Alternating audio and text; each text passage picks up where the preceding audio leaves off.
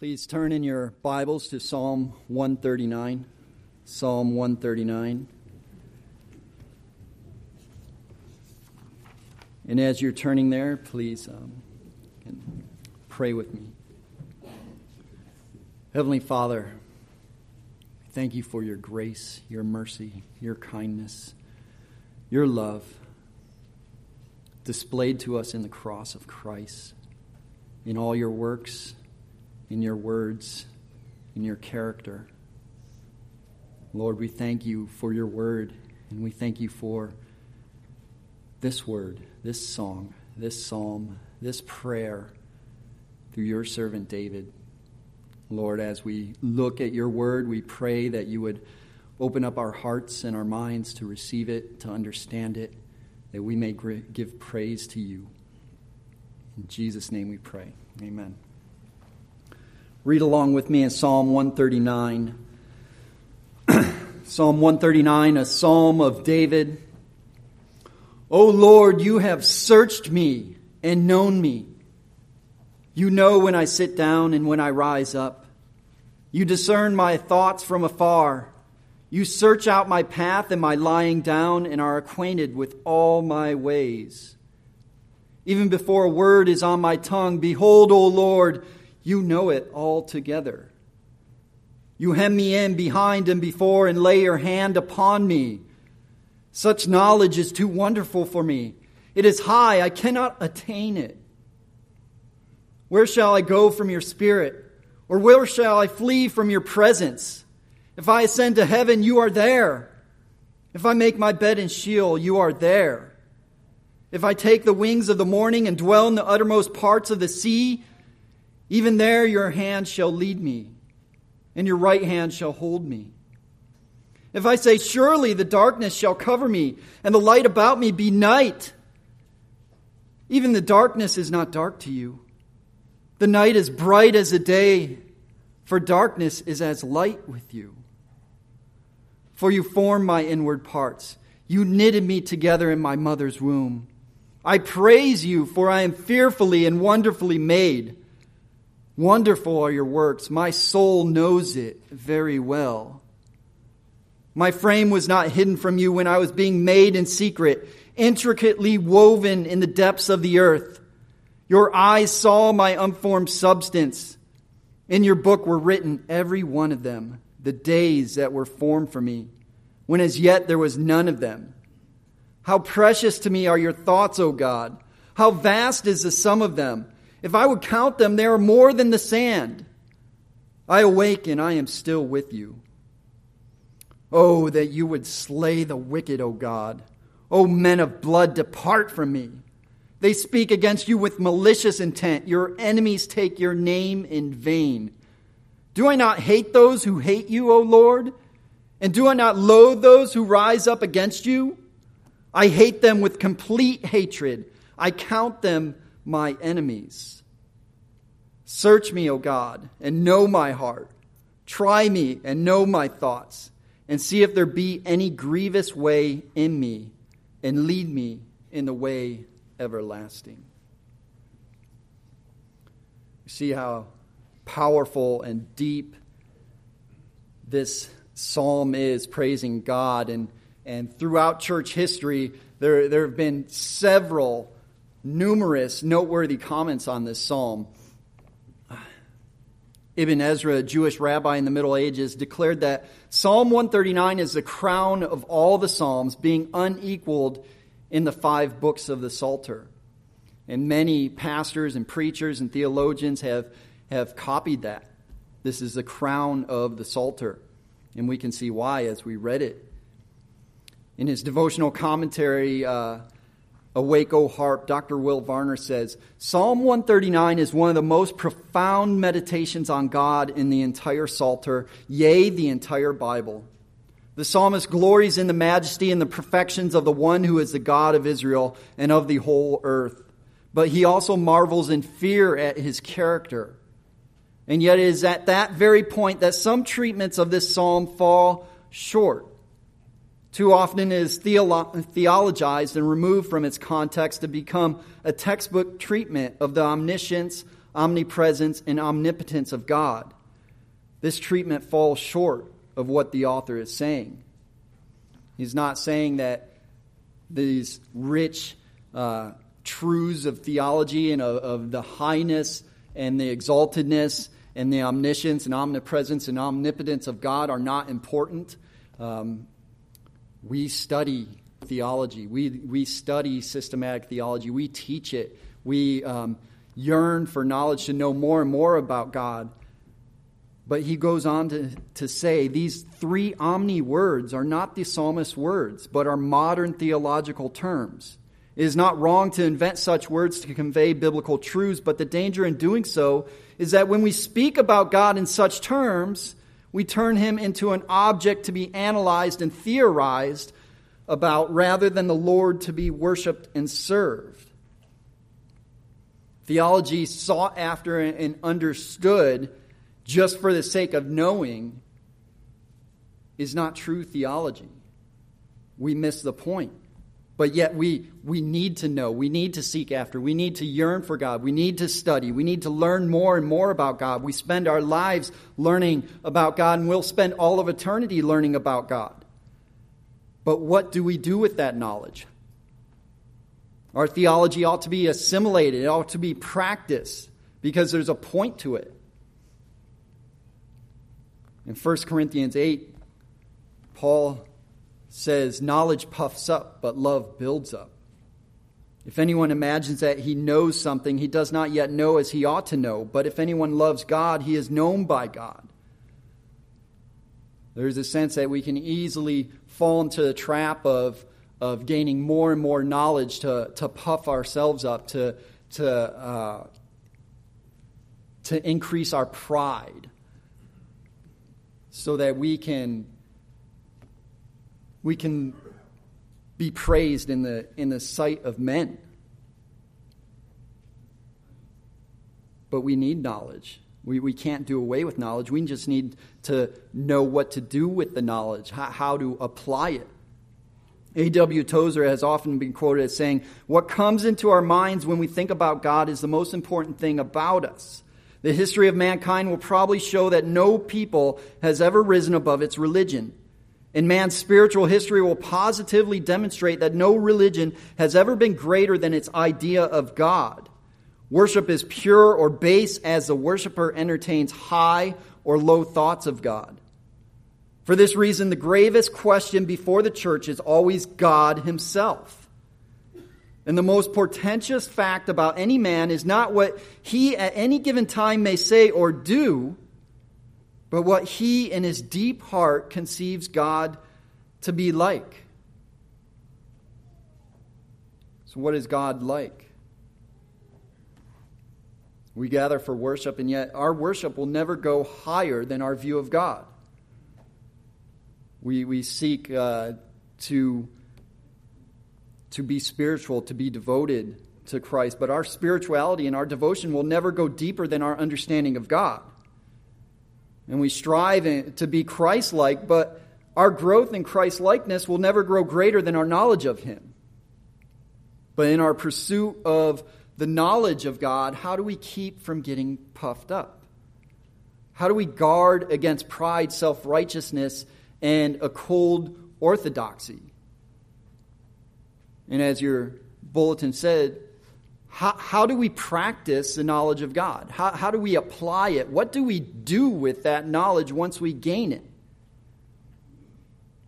The, the Puritans were, were big on the practice of meditation, of mulling over, of, of, of putting into practice the scriptures, of applying them to their lives, of praying the scriptures, of, of practicing the presence of God.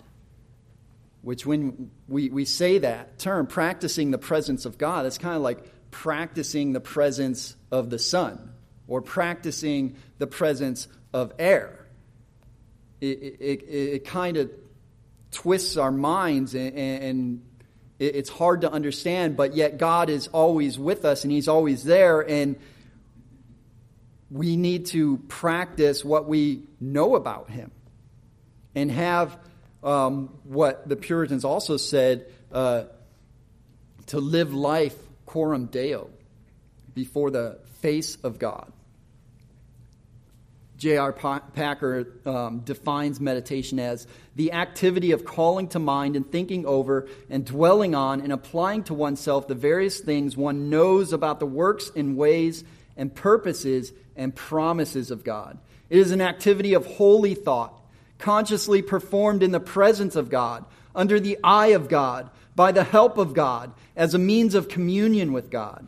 Its purpose is to clear one's mental and spiritual vision of God and to let His truth make its full and proper impact on one's mind and heart.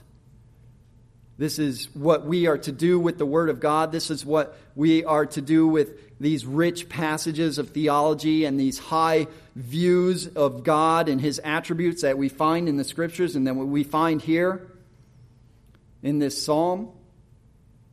Dr. Allen Ross, in his commentary, says this psalm is certainly a holy meditation on doctrine, but as a meditation, it is more than theological reflection. It is an application of doctrine to life. The psalm not only probes the nature of God, but also shows the significance of it all to the way we live. In his exposition on prayer in the whole entire Bible, um, probably my favorite um, professor, one of the holiest man's I, man, men I have ever met, Dr. Jim Rosscup, he says of this psalm all of the psalm is a prayer. It opens with God's probing knowledge of the believer's every thought and ends with an invitation that God search him and lead him in his eternal way. It reaches to the depth of his heart, the height of heaven, the span of the sun's rays traverse the remote distance of the sea, the hiddenness of the womb, the book God keeps on high, and the way that leads to eternity.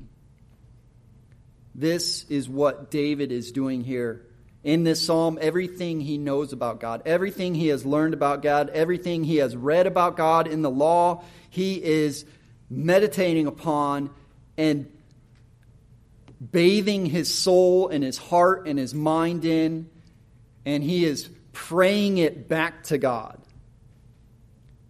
exalting the glories of God, the attributes of God. And as we read this, though, though we don't know, it doesn't say where David is in his life or the time of his life, but as we read it, we can, we can assume that it's at a low point. We can assume that um, it's perhaps when he was on the run. We can assume that it's at a time when he just needs to not only proclaim the, the truth of God's attributes to himself, but he needs to affirm himself of who God is. He needs to remind himself of God's attributes. And this is what he does in this psalm. And as he, as he pours out his soul towards God, we see four aspects of his prayer four aspects of this prayer in which he not only proclaims an attribute of God, but more importantly, affirms an aspect of God's relationship with him. So we could say that this psalm reveals four aspects of our relationship with God. But more precisely, this psalm reveals four affirmations of our relationship with God. Affirmation number one you know me. You know me. Verses 1 to 6, as David exalts the omniscience of God, he affirms that God knows him. O Lord, you have searched me and known me. You know when I sit down and when I rise up. You discern my thoughts from afar. You search out my path and my lying down and are acquainted with all my ways. Even before a word is on my tongue, behold, O Lord, you know it altogether. You hem me in behind and before and lay your hand upon me. Such knowledge is too wonderful for me. It is high. I cannot attain it. In the, these six verses, David exclaims the knowledge of God, his, his omniscience of knowing all things, but more importantly, that he knows him and he knows him first, he proclaims, You know me First, because you have searched me, and you search me out.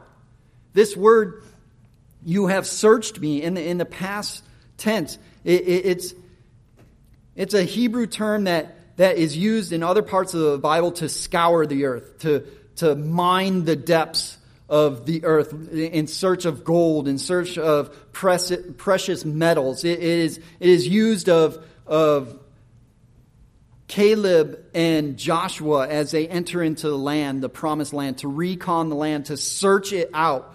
And David proclaims that God has searched him out, all the minute details of his life. Second, he says, You discern my thoughts from afar. Though, though God knows all things completely and he knows us and he knows David, there's a sense when he, he is actively discerning our thoughts. He actively discerns what we are thinking. Have you ever gone to a mall or a park or, or a public place and, and you just sit there and you, you people watch? I, I, I kind of enjoy, I, I like to observe things and observe people and um, sometimes my attitude isn't in the right place when I do that, but people are interesting and people are funny. And you see people doing funny and interesting things in the mall or in public places. And sometimes you look at them and their behaviors and their interactions with other people, and you're like, I wonder what that guy is thinking. I wonder what that lady is singing as she's arguing with her husband or her children. And, and you kind of piece the puzzles together in your mind of the conversation that's probably going on. Or even if they're alone and they're doing something silly, you kind of piece, what is this person thinking? And there's a sense that you're discerning their thoughts from afar as you look at them and you discern their behaviors and, and their actions and what they're doing. And, and this is what David is talking about here that, that God is, is, is discerning his thoughts from afar. And, it's one thing for us to go to a public place and discern others' thoughts from afar, but God is in the heavens. And he looks down on not just us, not just me, but all of humanity and every person, and he discerns all of their thoughts and all of their behaviors. Furthermore, he he not only has searched us, he not only discerns our thoughts and behaviors, but he searches us out. He, verse 3 says, You search out my path and my lying down and are acquainted with all my ways.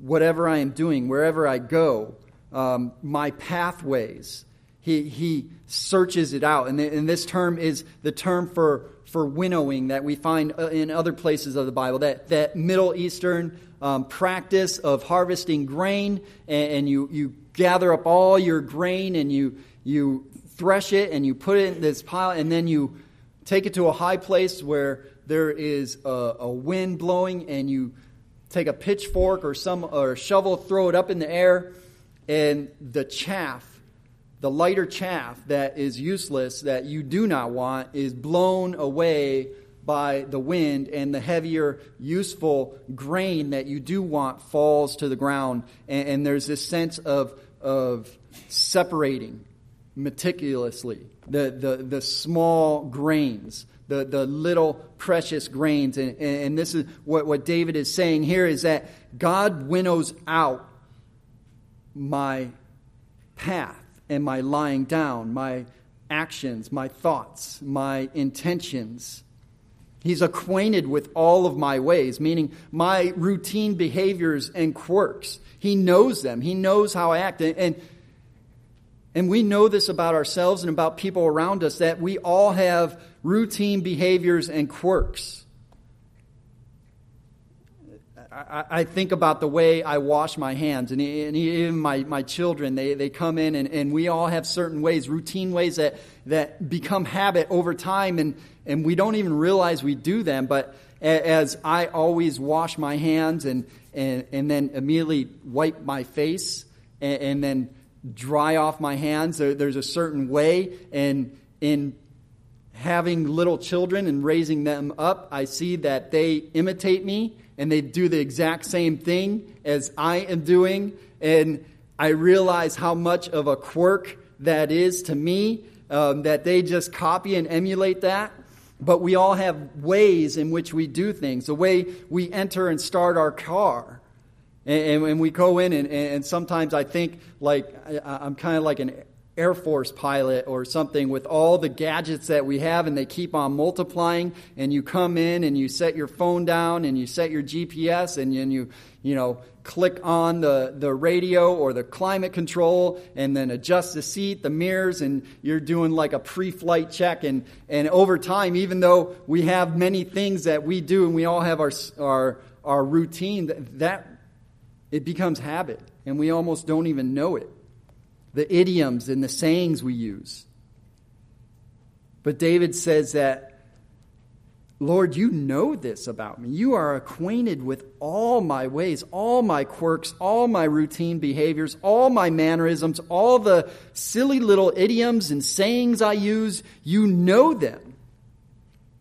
Spurgeon comments on this. He says, Searching ordinarily implies a measure of ignorance, which is removed by observation. Of course, this is not the case with the Lord, but the meaning of the psalmist is that the Lord knows us as thoroughly as if he had examined us minutely and had pried into the most secret corners of our being. This infallible knowledge has always existed. Thou hast searched me. And it continues unto this day, since God cannot forget that which he has once known. There never was a time in which we were unknown to God, and there never will be a moment in which we shall be beyond his observation. He has searched us, and he is searching us. He discerns our thoughts from afar. He is acquainted with all our ways. So he knows us because he has searched us, and he searches us out. Second, he knows us because he knows our desires, our intentions, and the choices we make. Verse 5 You hem me in behind and before, and lay your hand upon me.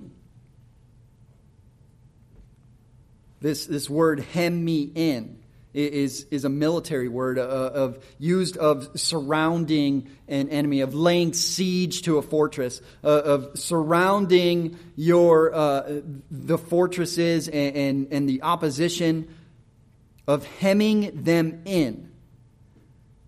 But here it speaks of God's knowledge. how, how is God hemming us in? How does he hem David in with his knowledge? This is, this is likened to a chess master. Like a chess master playing against a novice. Always thinking 8, 10, 20 moves ahead. God knows us so well that He knows the decisions we will make and the actions we will take in every possible situation. And so he providentially orders our life and our circumstances to move us into the position he would have us go. There are often times in our lives when we, we throw up our hands or, or, or, or we're able to take a step back and, and, gain perspective on ourselves and our lives, and, and we might ask the questions why do I live where I live? Why, why am I here in this city? How, how did I get here? How, why do I live in this community, in my neighborhood, with the neighbors that I have? Why do I have the job I have? What led me to it? What led me to my spouse, or my neighbors, or my friends? What led me to this trial, this challenge? What led me to these blessings? And oftentimes we can beat ourselves up over the decisions, the poor decisions we've made. Or we can puff ourselves up over the good decisions we've made. But ultimately, if we have the right perspective and a high view of God and an understanding of who God is, we can look back at those decision points in our lives and we can see that God was guiding us, that He was moving us into position, into the exact place in which He wanted us to be. He hemmed us in and He placed us where we are at. Third, He knows us because He knows all things completely and comprehensively. He's not just trying to figure it out, but knowledge, uh, it originates with God. And, and He's not not like us, but only higher as, as he knows so many things, but he knows all things. David says, Such knowledge is too wonderful for me. It is high, I cannot attain it. He knows everything comprehensively and completely. He is categorically separate and beyond me. Isaiah speaks of this knowledge as he confronts the Israelites in their worry and fear in Isaiah chapter 40. And you can turn with me there, Isaiah chapter 40, verses 13 to 18. And here in this passage, Isaiah begins to comfort the Israelites as they are about to be besieged by the Assyrians, and they're about to be taken over, and they are about to be taken into captivity. And the Lord, speaking through Isaiah, said, Who has measured the Spirit of the Lord? Or what man shows him his counsel? Whom did he consult, and who made him understand? Who taught him the path of justice, and taught him knowledge, and showed him the way of understanding? Behold, the nations are like a drop from a bucket, and are accounted as the dust on the scales.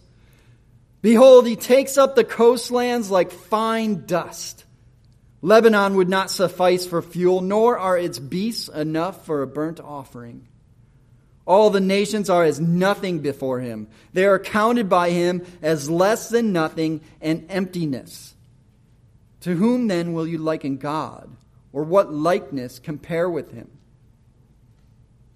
God is, in a sense, through Isaiah, confronting their worries, their fears, their anxieties about all the nations all around them, all the alliances, all the doom and gloom about, that is about to happen to them. And he's, he's, in a sense, saying, What do you know? What do you know about your circumstances and your situations? What need do you have to worry? Because I am in control and I know more than you. I know all things. Affirmation number one God knows us. Affirmation number two He is always with us. He knows us and He is with us. David exalts His omnipresence here in verses 7 to 12. And when he says, Where shall I go from your spirit? Or where shall I flee from your presence? If I ascend to heaven, you are there. If I make my bed in Sheol, you are there. If I take the wings of the morning and dwell in the uttermost parts of the sea, even there your hand shall lead me, and your right hand shall hold me. If I say, Surely the darkness shall cover me, and the light about me be night, even the darkness is not dark to you. The night is as bright as the day, for darkness is as light with you. Saying, God is always with me. He's exalting his omnipresence, but he places it in, in the personal aspect. And depending on who you are in your relationship with God, as we walk through these uh, attributes of God's omniscience, his omnipresence, his omnipotence, depending on your relationship with God, this ought to, this ought to either bring, either bring great comfort and peace of mind or it should bring great fear and terror and dread, knowing that the God of the universe not only knows you, but he is always with you. In David's sense, though, he is affirming his relationship with God, his steadfast love, in the fact that that God is with him. Even in the farthest locations, wherever I could flee to, he is with me. Heaven or Sheol, high or low, as high as I can go or as low as I can go, he is with me. If I take the wings of the morning and dwell in the uttermost parts of, sea, of the sea, even there your hand shall lead me. Saying, saying if, if I were to somehow rise with the sun, and, and not just speaking of as far as the east is to as far as the west is, but, but saying if, if I were to even rise with the sun as fast as the speed of light, even there, you are with me. So e- even as far as I can go to the east, or as fast as I can go with the, with the light, you are there. You are always with me. As far west as I can go to the sea, speaking of the, the, the great sea, the Mediterranean Sea, as far as I can go, even into the depths of the sea, you are there. For most of us, this, this ought to bring to mind our, our, our favorite runaway prophet, Jonah, that thought that he could run from the presence of God, and not just the presence of God, but from the calling of God, the specific and distinct calling of God on his life, saying, These people are too murderous, they're too hateful, these Ninevites, I don't want nothing to do with them. They won't receive your message, they won't repent, they won't follow you, and they're worth um, nothing. They're worthy of being cast into Sheol, into the depths of hell, and I'm not going to do it. I'm not going to go to them. I don't care. I'm going to go the other way. And we see that and we laugh. We see how silly it is. But oftentimes, that is us on a much smaller scale when we look at the commands of God and say, you know, I'm not going to love that person. I'm not going to reach out to them. I'm not going to be their friend. I'm not going to associate with them. I am not going to share the gospel with that person. I am not going to reach out to my neighbors. No, I am going into my house. I'm going to shut the garage door. I'm going to turn on the TV and I'm going to do what I want to do. And we think we can run away from the presence of God, from the calling of God on our lives and, and, and, we don't think much of it because it's not as a great calling as Jonah or any of the other prophets or the apostles, but it is a calling nonetheless to be salt and light in this world.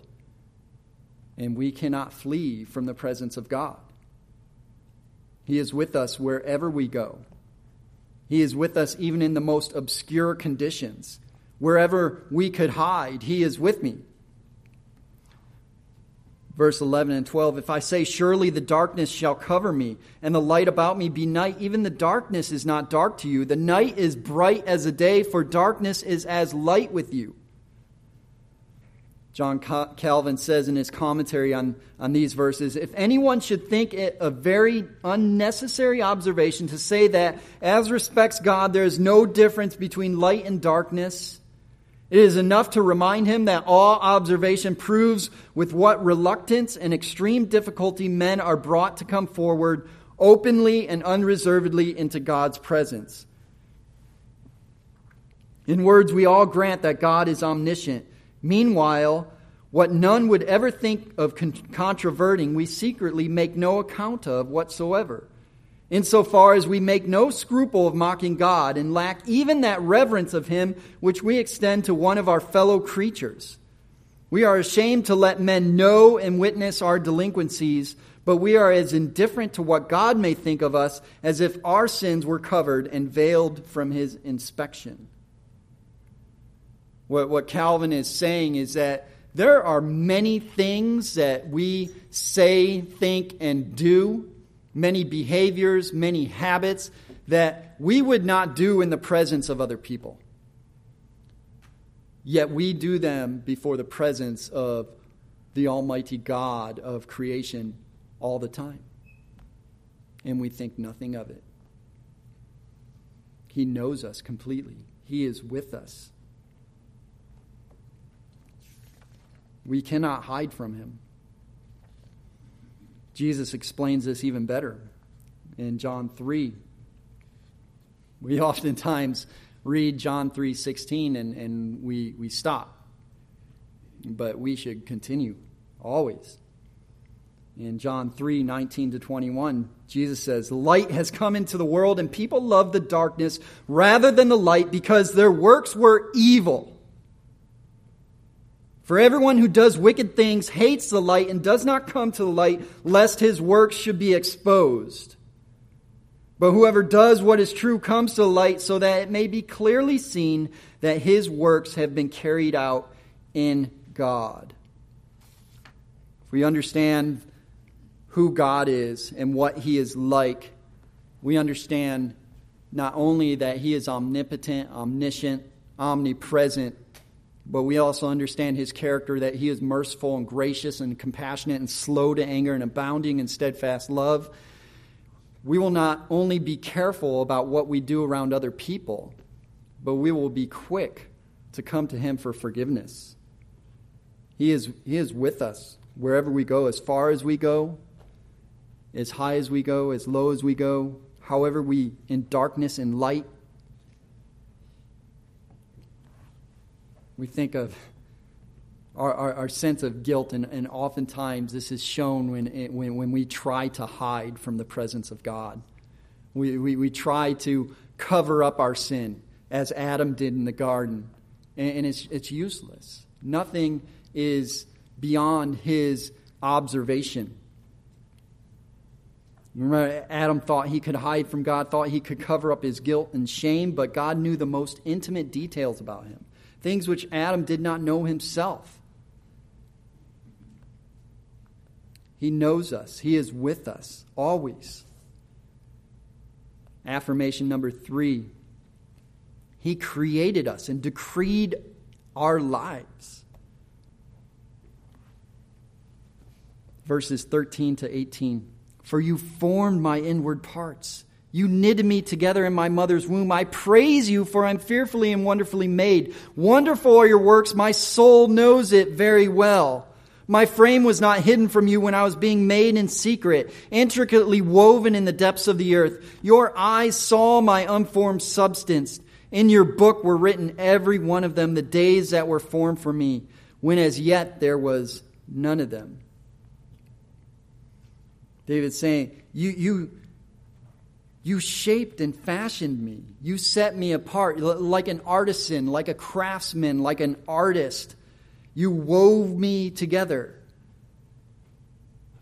You observed and ordained my creation, my life, and the days of my life. In, in, in your book, all of them were written. As, as God tells Jeremiah, before I formed you in the womb, I knew you, and before you were born, I consecrated you. David's saying, You, you not only know everything about me, you, you are not only with me wherever you go, but you created me intimately, secretly, every little cell, every tendon, every muscle, every fiber, every nerve. You fashioned me and you ordain the days of my life. You, you set me on a course. You are wonderful. And, and he, he goes over these omnis, this, this rich theology about the attributes of God that his omnip, uh, omniscience, his omnipresence, his omnipotence, and, and and he gets to this point in the psalm, and he is just overwhelmed with the glory of God, and, and not just who God is and what he has done and what he has spoken, his nature and his character, but his nature and his, his character in relation to David. This, this is personal. This is theology that is personal. This is, this is David's relationship to God, and he is overwhelmed, and he just has to stop in verses 17 and 18, and it just has to stop eh, for this, this doxological interlude, this, this interlude of praise, where he comes and he's saying, God, you are worthy of my praise. How precious to me are your thoughts, O God. How vast is the sum of them. If I would count them, they are more than the sand. I awake and I am still with you. That, that's the amazing thing. As amazing as God is and what He knows and what He has done and His, His relationship with me and what He knows, even the, the wicked and the evil things about me, I awake and I am still with you. He's still there. And so David goes over the preciousness of God's thoughts, the, the plenitude of God's thoughts, the presence of God Himself. these are more than the sand of the sea and the oceans. He, he gets down to the, the minute details of every thought of God, and he's saying it's too much. I, I can't even count them all, I, I can't even begin to fathom. And this is what what prayer does to us. It, it draws us close to God. We, we, we cannot twist God's arm in prayer. We cannot make him do anything that he has already hasn't already ordained to do.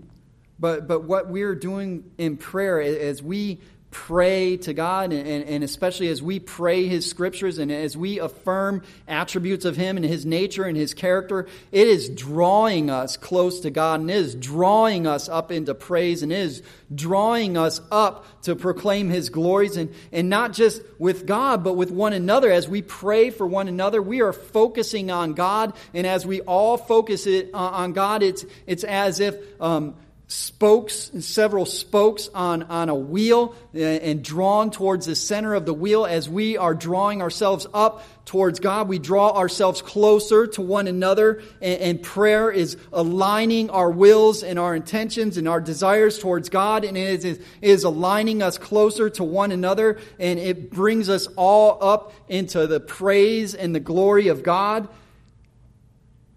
And we our, our, our, minds are changed. Our heart is changed. Our, our, our wills are changed. God, in a sense, in our prayer, is impressing His will upon us. And so we come to this point in this psalm where it, it just seems like like a break. It, it, seems like the, the, the record scratches. It seems like the, the wheels are screeching around the corner. It seems like this sharp turn but what is really happening here is, is, is, David is so overwhelmed with the glory of God that, that he, his will is aligned with God and he is starting to view things as God views things. And so David affirms that God knows him. He affirms that he is with him always. He affirms that he's created and decreed his life. And fourthly, he affirms that God, you are worthy of my allegiance. You are worthy of my loyalty, or rather, your perspective is worthy of my emulation. Your character, your holiness, your justice, your goodness. And in swearing allegiance to God, he goes on and he acknowledges the evil of mankind and their hatred of God. And he says, Oh, that you would slay the wicked, O God. O men of blood, depart from me. They speak against you with malicious intent. Your enemies take your name in vain. Do I not hate those who hate you, O Lord?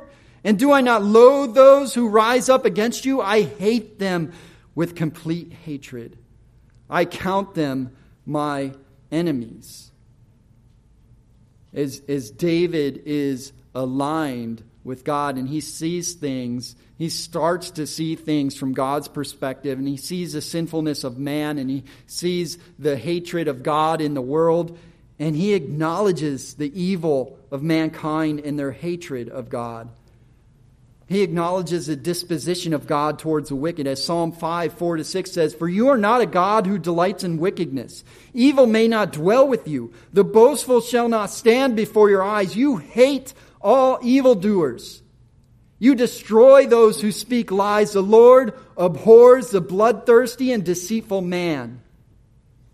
Psalm 7:11 says, "God is a righteous judge and a God who feels indignation every day." God is angry with the wicked. He is angry with sin. He hates sin. He abhors the bloodthirsty man. He abhors the evil in this world. And so, naturally, as David aligns himself with God and thoughts of God, he naturally overflows with that same hatred towards sin and evil in the world. Ephesians 4 26 says, Be angry and do not sin. There, there is a sense that we ought to be angry of the evil in the world. We ought to be angry of evildoers. We ought to even be angry at our own sin. Yet Paul says, Be angry and do not sin. There, there is a righteous anger and there is a sinful anger. And if our wills are aligned with God, we will have a righteous anger. We will be disgusted at the evil in this world. There, there are certain things in this world you ought to be, you ought to loathe and be disgusted. You ought to hate.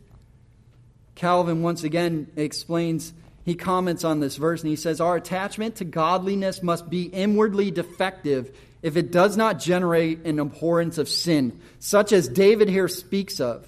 If that zeal for the house of the Lord, which he mentions elsewhere, burn in our hearts, it would be an unpardonable indifference to silently look on when his righteous law was violated, nay, when his holy name was trampled upon by the wicked. There is no middle ground with God. There's no riding the fence. There's, there's no double agents. You're either with him or you're against him. God hates evil. He hates the wicked. He hates sin. Yet, in Ezekiel 18:23 he says, "Have I any pleasure in the death of the wicked?" declares the Lord God, "and not rather that he should turn from his way and live?" God hates sin. He hates the the, the wicked, but he does not take pleasure in destroying his own creation. His desire is that they would all turn from their sin, that they would turn from him. God takes no pleasure in the death of the wicked. And David, being overcome by the glory of God, affirming his attributes and thereby aligning his thoughts and will with God's, also affirms his holy character.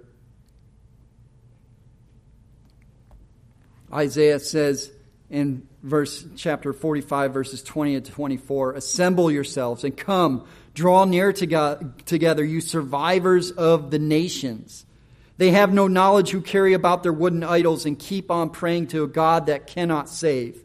Declare and present your case. Let them take counsel together. Who told this long ago? Who declared it of old? Was it not i the lord and there is no other god besides me a righteous god and a savior? There is none besides me Turn to me and be saved, all the ends of the earth, for I am God and there is no other. By myself I have sworn. From my mouth has gone out in righteousness a word that shall not return. To me every knee shall bow, every tongue shall swear allegiance. Only in the Lord it shall be said of me are righteousness and strength. To him shall come and be ashamed all who were incensed against him. God is calling his enemies to himself. He acknowledges the evil in this world and he hates it. Yet with him there is steadfast love. With him there is forgiveness. So, in swearing allegiance to God, we acknowledge the hatred and the evil in this world. We acknowledge God's judgment, but we also acknowledge his mercy and call sinners to repent and believe. If you're here this morning and you, and, and, you are unsure of where you stand in your relationship with God, if, if you are here and you hear these thoughts about the omniscience of God, knowing every thought and every minute detail about you, and if you um, understand that He has created you and formed you and, and, and ordained every part of your life, and He is all powerful and He hates the wicked, and you do not understand where you stand with Him, know this that that, that God will judge the wicked. He will judge those who are not in Christ, and, and He will condemn every careless word. Every evil thought will come into judgment. Every lie, every sin, every ill motive, because He is perfect in His justice. Yet he is also perfect in his mercy and his steadfast love and his compassion and his grace. And he shows that on the cross of Christ that the one who was perfect was made sin, that those who were sinful would be made like him and would receive his righteousness. He bore our sins in his body on the tree that we might die to sin and live to righteousness. He is the one to whom every knee shall bow and every tongue shall swear allegiance. And he is the one that calls out, Come to me, all the ends of the earth. Come to me and, and, be saved. Let the wicked forsake his way and the, and the evil man his, his, his wicked thoughts. And come to me and be saved, and I will show compassion on him. Christ is ready with open arms. And as David sees the wickedness in the earth and he, he sees the greatness and the glory of God, he understands his the own wickedness of his heart and he says, "Search me, O God. Search me. You have searched me past tense, and now I'm asking you to search me present tense." Verses 23 and 24. Search me, O God, and know my heart. Try me and know my thoughts, and see if there be any grievous way in me, and lead me in the way everlasting.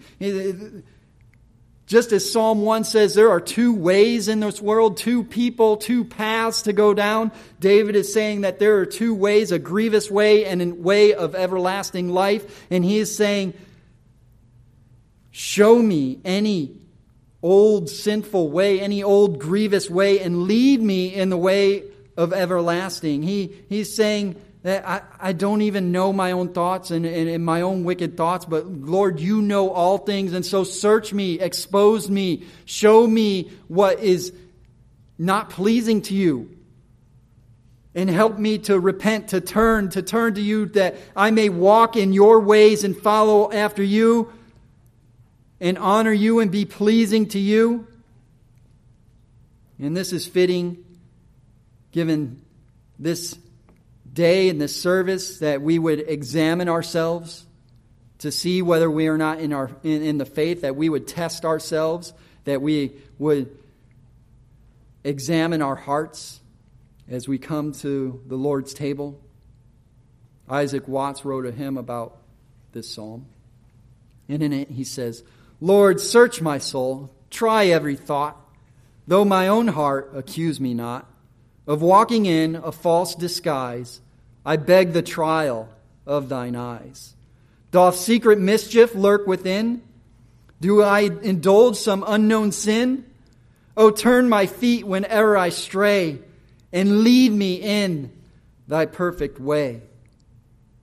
As we consider these words of David, who God is and our relationship with him, let us examine ourselves in light of God's perfections, of His holiness, of His character. Let us examine ourselves in light of our sinfulness, our weakness, and our humanity, and what Jesus Christ has done to redeem and reconcile a sinful people to a holy God. And let us not eat the bread nor drink the cup in an unworthy manner.